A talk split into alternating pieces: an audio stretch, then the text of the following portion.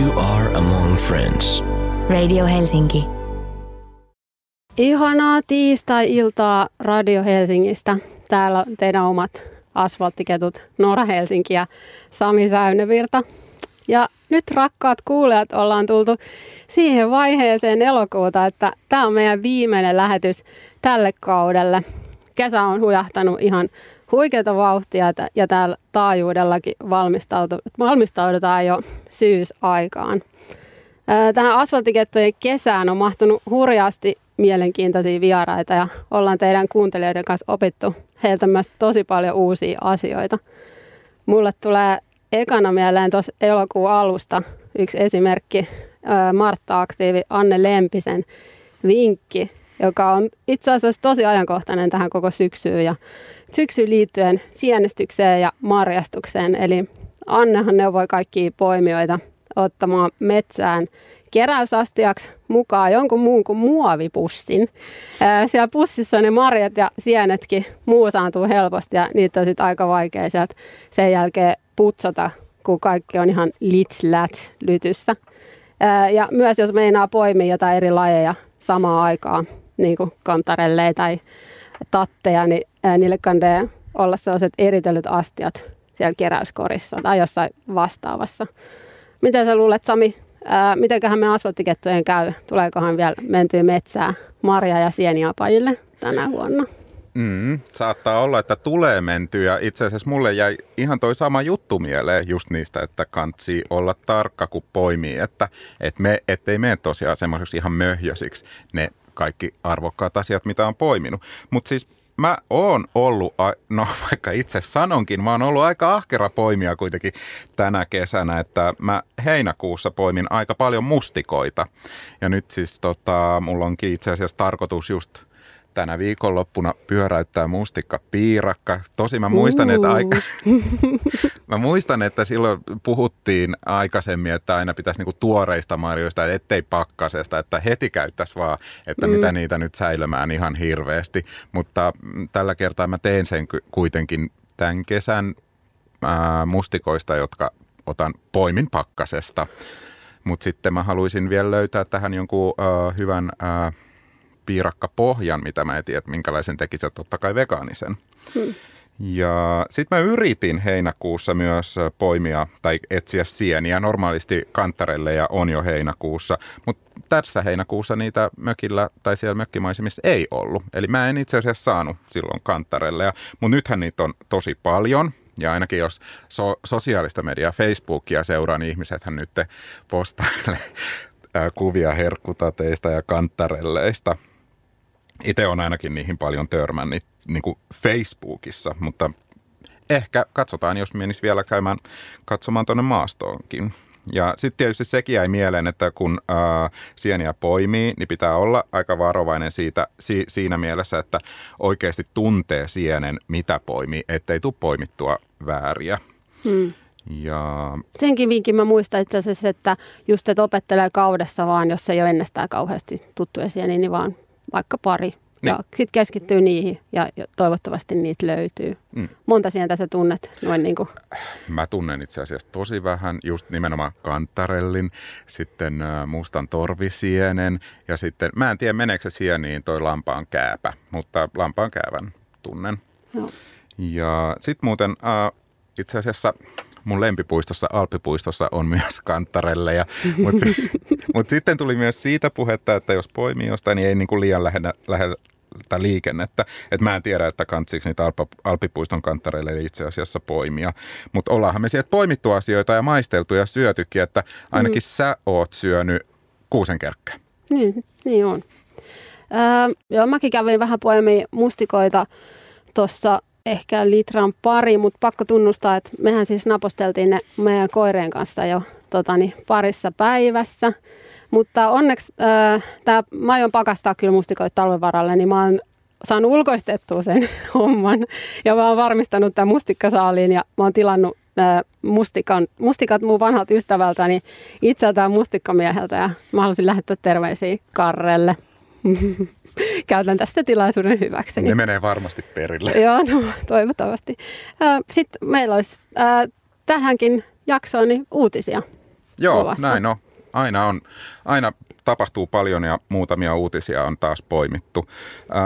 Tämä ensimmäinen uutinen on itse asiassa Iltasanomat uutisoi viime viikolla Itä-Helsingin Roihuvuoren K-Markettiin liittyen, missä on kokeiltu tämmöistä ruotsalaista mallia liittyen hävikkiruuan vähentämiseen. Ja mallina on käytetty ruotsalaista IKA-kauppaa, ja Suomessa Luonnonvarakeskuksen arvioiden mukaan suomalaisista vähittäis- ja tukkukaupoista päätyy ruokaa biojätteisiin vuosittain 65-75 miljoonaa kiloa, eli ihan Järjettömästi. järjettömiä määriä. Ja jokaista suomalaista kohden laskettuna kaupoista hävitettävän ruoan määrä liikkuu 12-14 kilon välillä. Ja eniten jätteisiin päätyy sitten esimerkiksi hedelmiä, vihanneksia ja leipää. Ja sitten täällä Roihuvuoren K-Marketissa hedelmien ja vihannesten poisto, poisheitto hävikkiin on reagoitu uuden kokeilun avulla. Eli myynnistä poistetut hedelmät ja vihannekset on pakattu laatikoihin, jotka on myyty asiakkaille euron kappalehintaan. Ja tavoite on ollut se, että syömäkelpoista tavaraa ei tarvitsisi heittää roskiin. Eli ei muuta kuin hyvä Roivuvuoren K-kauppa. Yes. Joo. Ja hyvä Itä-Helsinki. Hy, hyvä Itä-Helsinki, nimenomaan. Muutkin voisi ottaa tästä mallia. Ja sitten semmoisena er, erityishuomiona, tämä ei ole siitä uutisesta, mutta Kuluttajaliitto järjestää tänäkin vuonna nyt jo viidettä kertaa valtakunnallisen hävikkiviikon syyskuussa – se on 11-17 syyskuuta ja hävikkiviikkokampanjan tavoitteena on kannustaa kaikkia ruokahävikin vähentämiseen ja ruoan arvostuksen lisäämiseen. Mm. Hmm. Se on kyllä hyvä. Siitä oli itse asiassa myös puhut, puhetta hävikkiviikosta ohi mennen tuossa meidän kuluttaja, eh, kulutusjaksossa. Joo, Et, joo. Kyllä. Ja sitten Viime kerralla me puhuttiin Suomen turkistarhauksen epäkohdista, itse asiassa jälleen kerran. Ja oikeutta eläimille yhdistys muistuttaa, että turkistarhojen ketut tarvitsevat meidän kaikkien apua. Oikeutta eläimille sanoo, että poliitikot eivät ole ottaneet kantaa tähän asiaan ja viranomaisvalvonta on täysin epäonnistunut turkistarhoilla – ja miten me voidaan sitten auttaa turkistarhojen kettuja, niin ää, voi muun muassa, jos ei muuta, niin ainakin allekirjoittaa vetoomuksen, joka sitten löytyy Oikeutta eläimille yhdistyksen nettisivuilta oikeuttaeläimille.fi kautta jättiketut. Ja jos nyt joku miettii, mikä tämä niin, eli jättiketut, mutta niistä on puhuttu myös aikaisemmin nimellä superketut, mutta nyt jättiketut. Sitten mennään vähän Helsingin ulkopuolelle, niin Salon kiskossa järjestetään syyskuussa lauantai ja sunnuntai 9-10 syyskuuta, niin susiaita talkoot. Ja susiaitaa pystytetään tilan lampaiden suojaksi ja nyt ihmiset, ihmisiä kutsutaan susiaita talkoisiin mukaan ja sanotaan näin, että jos omistaa akkuporakoneen, vesurin, raivaussaan, taikka sitten varmaan paljon talkohenkeä, niin mukavaa. Ja sitten kun osallistuu talkoisiin, niin siellä on yöpyminen tilalla myös mahdollista ja kimppakyytejä kannattaa tiedustella. Ja, ja tämä on semmoinen hyvin äh, konkreettinen tapa osallistua sudensuojelutoimintaan. Suomessahan susi on erittäin uhanalainen laji ja susia on Suomessa reippaasti alle 200 yksilön verran, arvioi Luonnonvarakeskus. Ja, ja se vielä, että talkoissa yleensä saa myös ruuan, sehän kuuluu tämmöiseen talkooperinteeseen. Ja lisää löytyy sitten Luontoliiton susiryhmän Facebook-sivuilta ainakin näistä talkoista. Joo, mä olin kerran, mä, tai no, säkin olet myös osallistunut mm-hmm. petoaitotalkoisiin, mutta mäkin olin kerran, niin voin sanoa, että ei tarvitse silleen olla semmoista jär, järjetöntä kokemusta rakentelusta, että tota, niin sieltä saa ihan hyvin ohjeet, että siellä on kyllä paikalla yleensä ihmisiä, joilla on Joo. kokemusta enemmän, niin kaikenlaisia tekijöitä tarvitaan aina näihin talkoisiin. Nimenomaan, että siellä on niin kuin kaikesta, mitä voi vain tehdä, niin on, tarvii aina kantoapua ja mitä milloinkin. Kaikenlaista, että, joo, joo. joo. Ja sitten asia kukkakaaleista. Kukkakaalin viljelijöillä on parhaillaan nyt ollut suuria vaikeuksia saada kukkakaalisatoja myydyksi. Ja useita kukkakaalisatoja on siksi jätetty peltoon ja haudattu sinne. Merkittävin kukkakaalin myyntiä vaikeuttava tekijä on ollut tämän, tämän kesän kylmä sää jonka, vuosi, jonka vuoksi sitten kaalisadot ovat jääneet ää, tai valmistuneet nyt sitten yhdessä humauksessa. Ja kukkakaalien tarjonta on ylittänyt kysynnän keskellä parasta sesonkia ja sitten myyntivaikeuksien vuoksi osa viljelijöistä myy nyt tällä hetkellä näitä kukkakaalivarastoja tyhjiksi todella, todella halvalla eli alihinnalla. Joo, tota, koska tämä kukkakaalihomma tuli tuossa nyt uutisissa esille, niin ettei ne menisi hävikkiin, ne kukkakaalit, niin ää, tota, tästä voitte ehkä arvata, että mitä nämä meidän eväsvinkit on tällä kertaa, mihin ne liittyy, olisiko ehkä kukkakaali. Ää, me ei aleta nyt luettele sille reseptejä, koska kun me mietittiin, niin kukkakaali on niin monipuolinen vihannes, kun sitä voi käyttää ää, siis keittoihin niin semmoisena paloina tai sitten tehdä vaikka ihan itsessään siitä kukkakaalista siis sosekeittoa. Ja sitten sitä voi käyttää laatikoihin, gratiineihin ja kukkakaali on tosi suosittu vaikka nepalilaisessa ja intialaisessa keittiössä. Alugobi on mun lempi, lempiruoka, peruna ja kukkakaali. Ja tota, kukkakaali voi laittaa myös salaatteihin ja syödä ihan oikeasti niin kuin sellaisenaan. Se on myös tosi helppo ottaa naposteltavaksi retkelle ja kukkakaali, niin kuin muutkin kaalit, on sellainen, että se pehmenee keitettäessä ja höyryttäessä tosi nopea ja siihen riittää mausteeksi ja vaikka vähän öljyä suolaa ja vähän pippuria, niin se on törkeä hyvää. Ja siis musta tuntuu myös, että, että kun on itse tehnyt sellaisia kotileffa snackseja, missä on dipattavia vihanneksia, niin ne kukkakaalit on ne, mitkä loppuu aina ensimmäisenä. Eli kukkakaali on tosi hyvää. Nyt jengi, kukkakaali tai kakkakuula vitsi, vitsi. Onko meillä Sami vielä jotain havaintoja kesän viimeisiä? No on, kyllä on havaintojakin. Tota, no, itse on nyt huomannut, tai varmaan moni muukin, pihlaajan marjat jo niin kuin punottaa mukavasti, niitä, niitä on pystynyt havainnoimaan. Ja sitten tietysti tämmöiset elokuun samettiset illat ja samettiset yöt, eli elokuun samettiyöt, ne on aina jotenkin semmoisia on ollut muuten aika samettiöitä on, nyt. On, on. huomannut. On, on, on. Mm. Siis on pimeätä ja semmoinen samettinen ilma, niin joo. Mm. Ää, se on, se on to, mitään parempaa ehkä ei voi olla mm. kaupungissa tai missään muuallakaan. Ja sitten tota, kultapallot kukkii. Ja siksi mä sanon tämän, koska se on jotenkin mun semmoinen, jos ajattelee jotain puutarhakukkia, niin se on mun jotenkin semmoinen lempi, lempikukka ja siitä tulee ää, oma niin kuin kesäpaikka mieleen ja se, sellaiset asiat. Ja sitten siitä tulee myös semmoinen loppukesän vivahde. Jotenkin ne on semmoisia tosi pitkävartisia ja sitten on semmoinen kiva keltainen kukka siellä mm. päässä. Ja sitten tota, niin, ja tietysti voi vielä sanoa tuon kantarellin, kantarellit. Plus sitten äsken kun tänne poljin fillarilla tota Töölönlahteen, Töölönlahden reunaa, niin se, siellä on kyhmyjoutsenia ja niillä on poikasia, ne on tosi kivan näköisiä nämä poikaset, mitkä on jo tosi isoja, mutta ne on väriltään semmoisia ihan harmaita. Ja tota, mä näin nyt kyhmyjoutsenia ja sillä oli kolme poikasta siellä. Oi. Tota, niin mun havainto, ää, oikeastaan tämä liittyy ehkä vähän siihen meidän viime, viime jaksoon, oli puhe eläinten oikeuksista ja puhuttiin siitä, että eläimet on vilpittömiä ja jotenkin semmoinen, niin tämä on tämmöinen kokemushavainto ja tämä on sille aika henkilökohtainen ja sellainen, minkä mä huomaan oikeastaan joka päivä uudelleen. Ja se vaikutus korostuu ehkä erityisesti vähän tällaisin aikoina, kun tuntuu, että, että tarvii ehkä vähän jotain lohtua tai sellaista kosketusta johonkin hyvään ja, hyvään ja aitoon. Mutta vaikka se on henkilökohtainen, niin mä tiedän, että mä en ole yksin tämän asian kanssa ja siksi voin jakaa sen. Nimittäin ei ole ehkä kesällä tullut epäselväksi, että mulla on kissoja ja koiria, kaksi kissaa ja kaksi koiraa. Ja ne kaikki tykkää nukkua tai sillä pötkötellä aina ihan kiinni ihmisessä. Ja se sellainen ihanen ja lohduttava hetki on aina sellainen, kun saa sen otuksen siihen aivan itseään vasten ja voi vaan kupottaa nenän sinne pehmeäseen turkkiin ja vaan olla. Ja mä yleensä pidän aina kämmentä sitä kylkeä vasten ja sitten kun voi tuntea, miten se hengittää ja sydän lyö ja on jotenkin niin elossa ja läsnä siinä lähellä, niin se on semmoinen hetki, että siinä tekee aina semmoisen rauhoittumisen havainnon. Ja jotenkin mulle se on semmoinen yksi kauneimmista, kauneimmista asioista, mitä mä tiedän. Kuuntelet Asfalttikettoja Radio Helsingin omaa luonto-ohjelmaa. Mikä meidän biisi No niin, joo.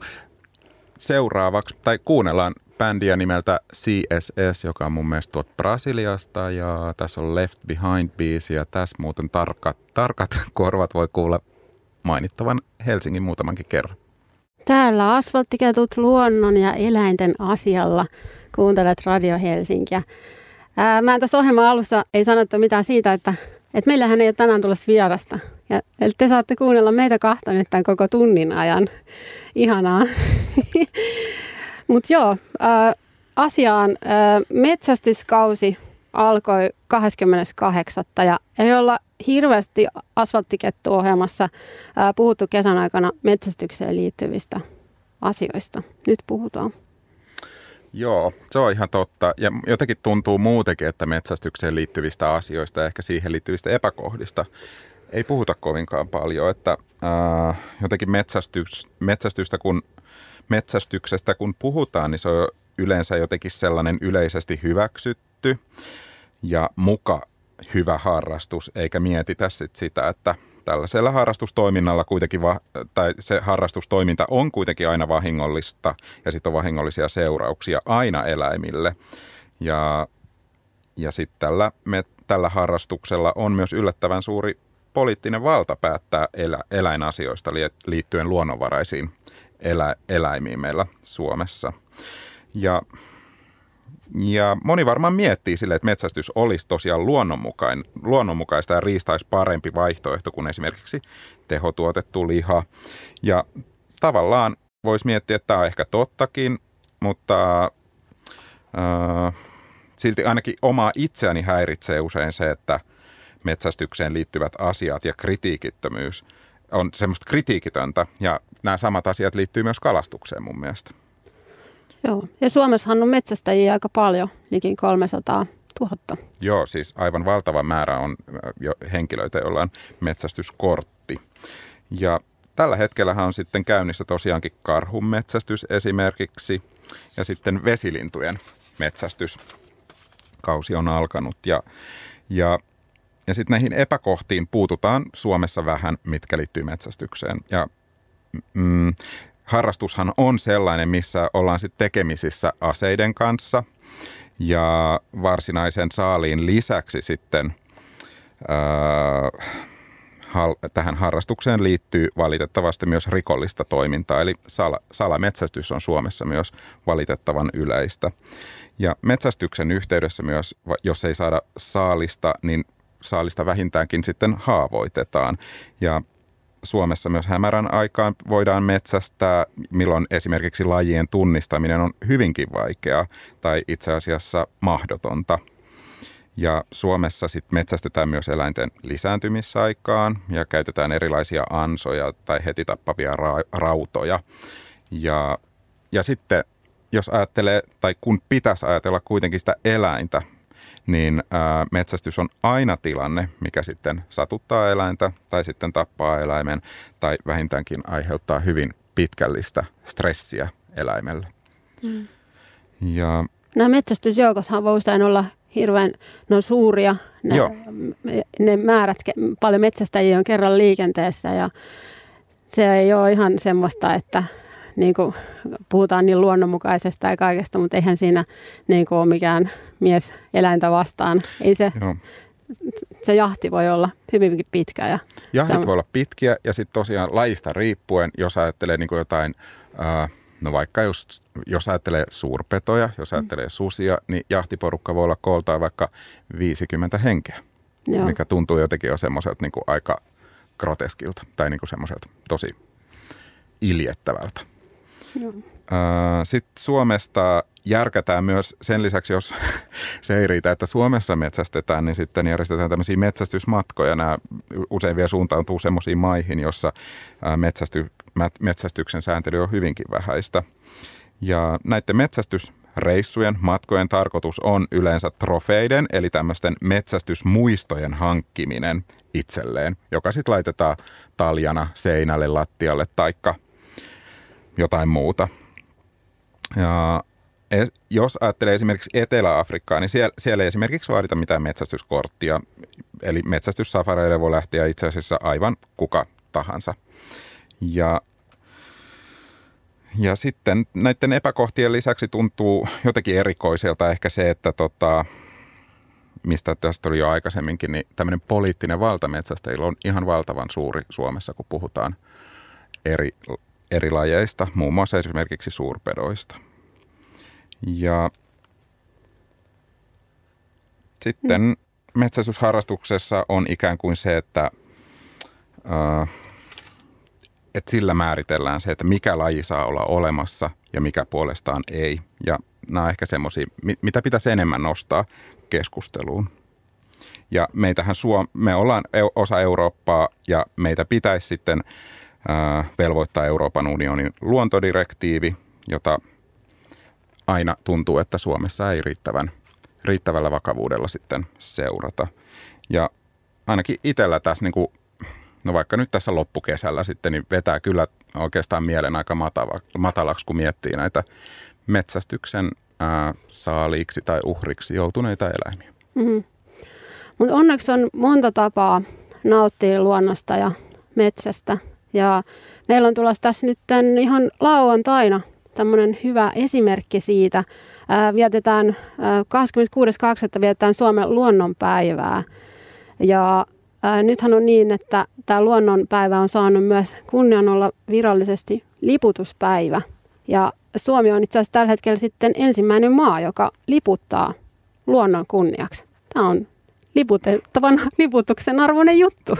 On, on. Ja nyt munkin pitää tämä syö, metsästyksen syövereistä jotenkin no, mm. no, nousta takaisin ylös, sillä tämä on tosiaan hien, hieno asia, että niin kuin on tämmöinen tavallaan kunnianosoitus sitten kotimaan luonnolle – ja toivottavasti tämä tarkoittaa myös sitä, että oikeasti asenteet luontoa kohtaan muuttuvat positiiviseksi ja luonnonlajeja sitä arvostetaan ja kunnioitetaan niiden ansaitsemalla tavalla. Hmm. Ja, ja sitten se, että annetaan luonnolle oikeasti sit mahdollisuus monimuotoisuuteen ja eläinlajeille, eri eläinlajeille, myös uhanalaisille lajeille mahdollisuus niiden laji, lajin mukaiseen elämään Suomessa. Joo. Tähän, tähän luonnonpäivään liittyy tosi paljon tapahtumia ympäri Suomea ja pääkaupunkiseudulle tietenkin sijoittuu niistä myös useita. Ja me vähän valkattiin näistä Helsingissä tapahtuvista omia suosikkejamme. Mikä Sami sun tärppi on näistä? To, eikä meillä ole samat. Niitä oli paljon siellä valittavana. Niin mä, mä otin itse asiassa tämän Helsingin keskuspuiston, missä on tämmöinen luontohelmijuhla. Ja se on nyt lauantaina siellä keskuspuistossa ja siellä on myös metsäkahvila. Ja tätä järkkää Suomen luonnonsuojeluliitto ja tämä liittyy tämmöiseen sata luontohelmeä projektiin, missä on valittu Suomen, Suomi sata vuotta kunniaksi sata uhanalaista luontokohdetta, jotka olisi hyvä jättää perinnöksi tuleville sukupolville. Ja Helsingin keskuspuisto on sitten näistä yksi näistä luontohelmikohteista. Joo. Ähm, sitten mä kun on sellainen yökukkuja ja muutenkin, niin äh, valvon pitkään, niin mä valitsin tämän tota, luon, näistä luonnonpäiväretkistä tämän lepakkoretken. Ja äh, se päättää, tämä lepakkoretki päättää tämän Suomen luonnon päivän lauantaina, ja se on tämmöinen koko perheen lepakkoretki Maunulassa. Opettajana retkellä toimii Suomen lepakkotieteellisestä yhdistyksestä Miisa Virta. Terveisiä Miisalle, koska minähän tiedän Miisan. Ää, tota, ää, säänmukainen lämmin pukeutuminen toivotaan ja sitten hyvät kengät ja otsalamppu tai joku taskulamppu matkaa. Ja jos löytyy tämä detektori, mistä mä oon puhunut jo monessa lähetyksessä, niin sellainenkin mukaan. Ja kokoontuminen tapahtuu Maunulan majalla yhdeksältä. Ja sitten vaikka sataisi vähän, niin me retkelle lähdetään. Jos on myrsky, niin sitten ei mennä tämmöinen. Ja tota, niin itse asiassa sitten mä löysin myös tuot Suomen luonto, luonto, luonnonpäivät sivulta, että siis Radio Helsinkihän juhlii kans, tota, niin juhlistaa tätä luontopäivää tota, perjantaina jo Ari Peltosen luontoaiheisessa paskalistassa alkaen kello 16. Ja mikä on luonnonmukaisempaa kuin paska? Eiks näin? Sä puhuit jo noista kukkakaaleista niin, jo siihen. Sä... mikä päivä tänään on. Mutta sitten joo, äh, päästään tästä, tästä ala-asiasta myöskin tänne tota, niin, puistopuolelle. Meillä oli myös puistojakso. Äh, Mutta syksyn tullen puistot, niin kuin kaikki muukin luonto, muuttaa muotoa ja väritystään. Ja yksi erittäin kaupunkilainen tapa kokea ruska-aika on kierrellä vaikka Helsingin lukuisissa puistoissa. Kirpeät syysilmathan on niin kuin ihaninta, jos aurinko vielä sattuu paistaa, niin puistossa voi istuskella ja nauttia vaikka pientä lämmikettä. Ja nyt puhutaan siis, minä puhun nyt kahvista, termarikahvista, mutta toki muutakin lämmikettä voi ottaa, jos maistuu. Ja, ää, tietysti puistossakin istuskella voi, istuskellessa voi kuunnella vaikka Radio Helsinki.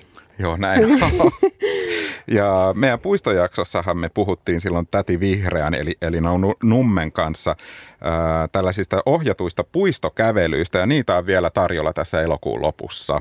Ja mä poimin sieltä tämmöisen, tai huomasin tämmöisen tosi hauskan ää, Suomen luonnon päivän jälkeen on heti Helsingin keskustassa tämmöinen Helsingin keskustan patsaat heräävät eloon draamakävely.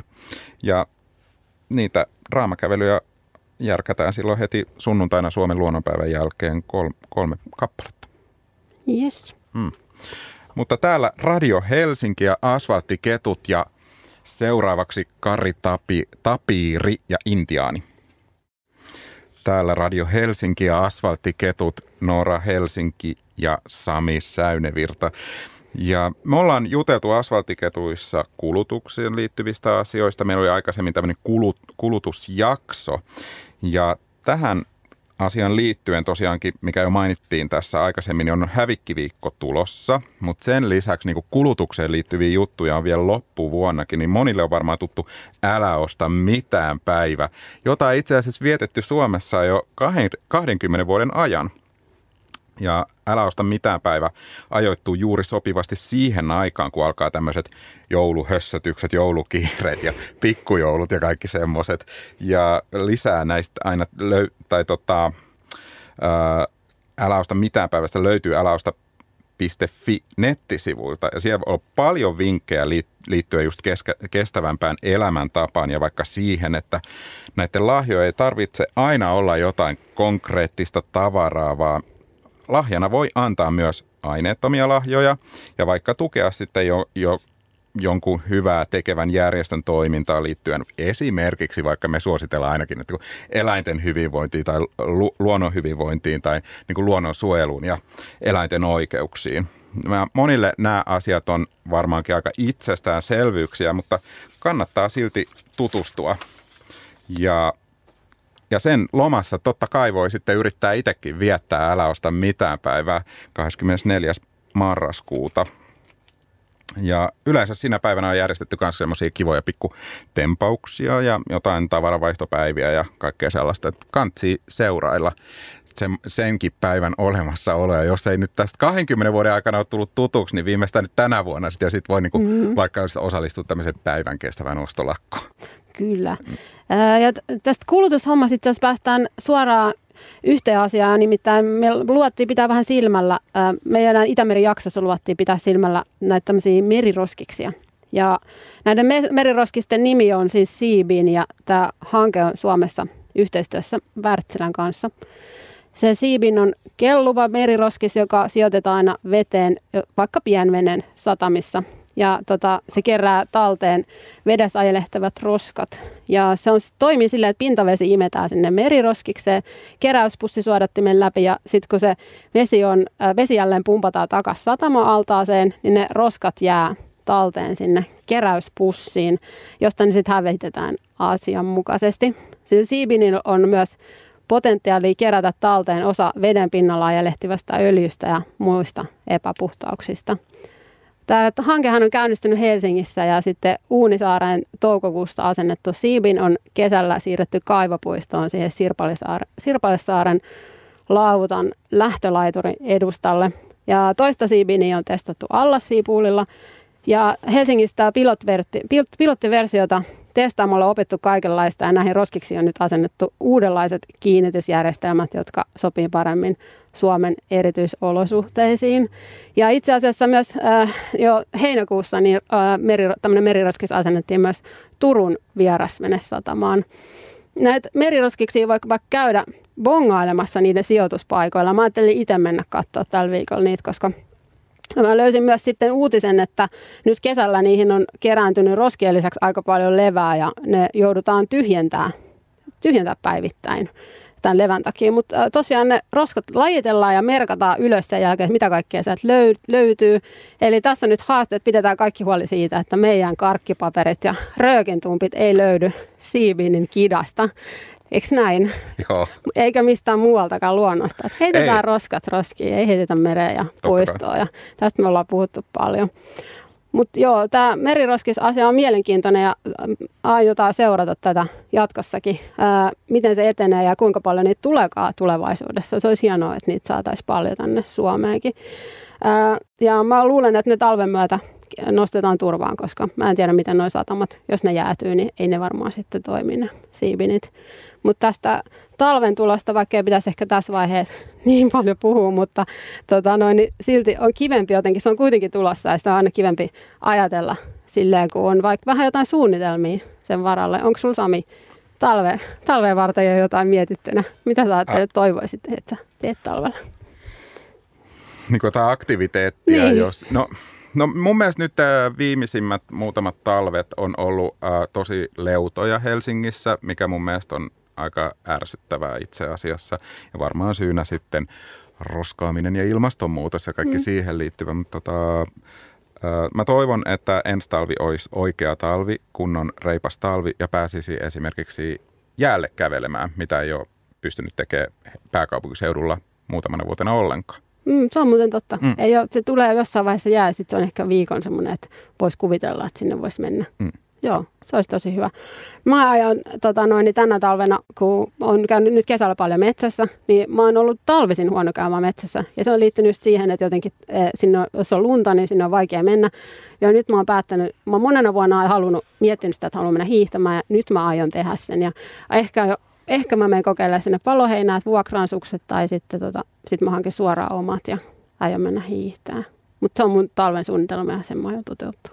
Okei, okay, hyvä. Hmm. Ja sitten kun sä hiihdät, niin sä voit kuunnella Houlia ja vaikka tätä oh, Celebrity Skinia. Meidän ihan ensimmäisessä jaksossa asfaltikettojen radiouran alusta keväällä.